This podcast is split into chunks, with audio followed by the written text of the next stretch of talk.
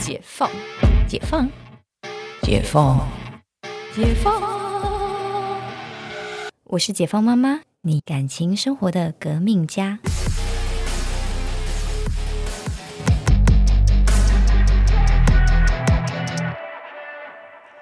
大家好，回到解放妈妈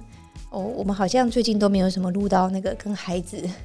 嗯的的的的内容。那我们这今天这集来录一下孩子的好了，如何跟孩子沟通更到位？嗯，这个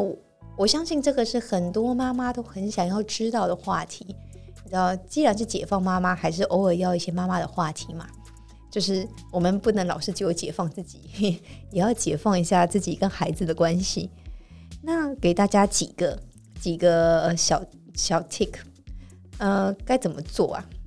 嗯，这些 tips 我们我把它列成四项好了。一个是跟孩子制定计划，一起制定计划，然后再来是全神贯注听孩子说话，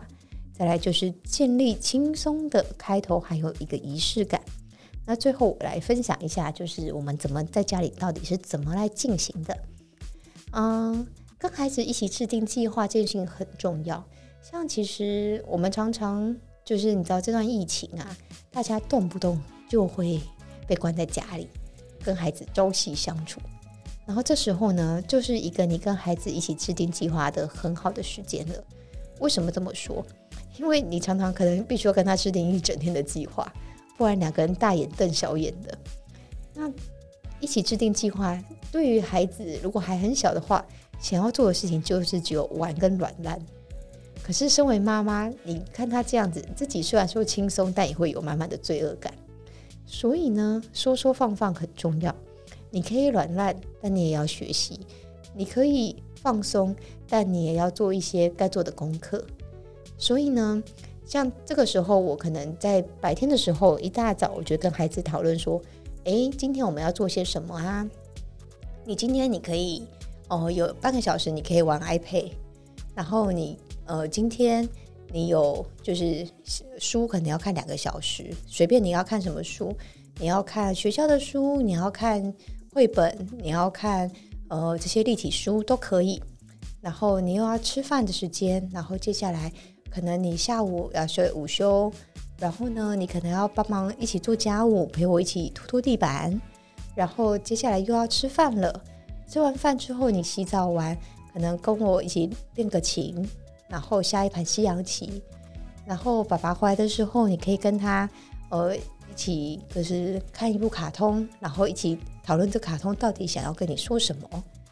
类似像这样子，我可能就会把一整天的时序先排好，然后问他说：“哎，你觉得这个怎么样呢？然后你有没有想要调整哪里？因为在如果孩子还很小时候，很难自己去 create 一个他适合他一整天的计划，但是你可以就是沟通引导他。”然后给他一个呃起头，就像我刚刚前面讲，你可以建立一些比较轻松的开头跟仪式，像比如说，可能我们要呃看呃，比如说我们要下西洋棋之前，可能就要有些仪式感，就是比如说一起一边吃水果一边下西洋棋，它是一个很甜蜜的时光，或者是你下西洋棋下完之后，可以爸爸可以把你丢高高。对，就是飞高高、举高高，可以转转转，觉得很开心的动作。然后或者是你这盘西洋棋下完了，你如果赢了，你会得到什么？类似这样子的一些仪式感。那你可能可以得到，呃，嗯，睡前的就是呃，比如说可以看一集卡通，或者是你可能可以有一个就是嗯。就是可以有一个愿望可以达成，但如果你输了，大概就没有了。所以他也很认真的去感受、去经历，哎，你跟他下棋的这一段时光。然后再来就是这个，我觉得对于很多家长来讲，偶尔做可以，时间很长不太容易的，就是全神贯注的听孩子说话。嗯，我自己跟 我自己跟孩子在那个隔离时间。他因为确诊，我跟他隔离，然后呢，要全神贯注听他说话这件事情，其实大部分时候我是做得到的。但是一次跟他隔离了七天，后面我就已经有点顶不住了。到最后两天，他很认真的想跟我说话，可是我的体力已经不支，然后跟他讲话，我眼皮都要都要闭起来了。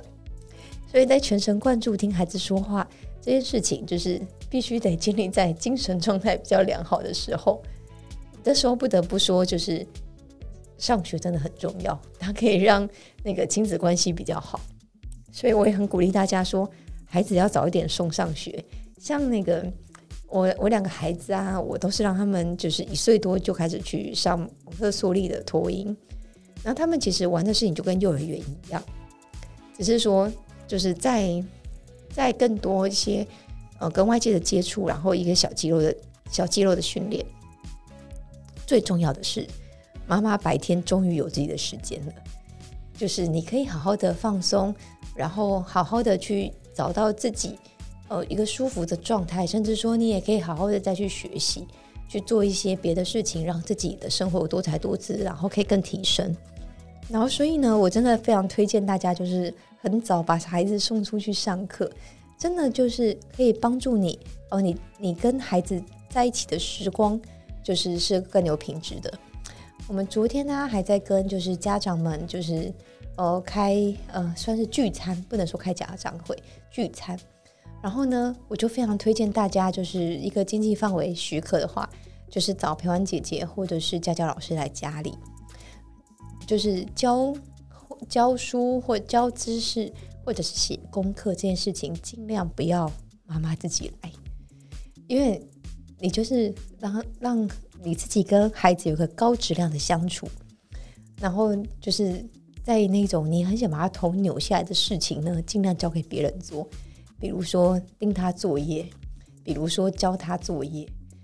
然后这件事情啊，就是。没有这么容易，除非你的孩子真的是天资聪颖过人，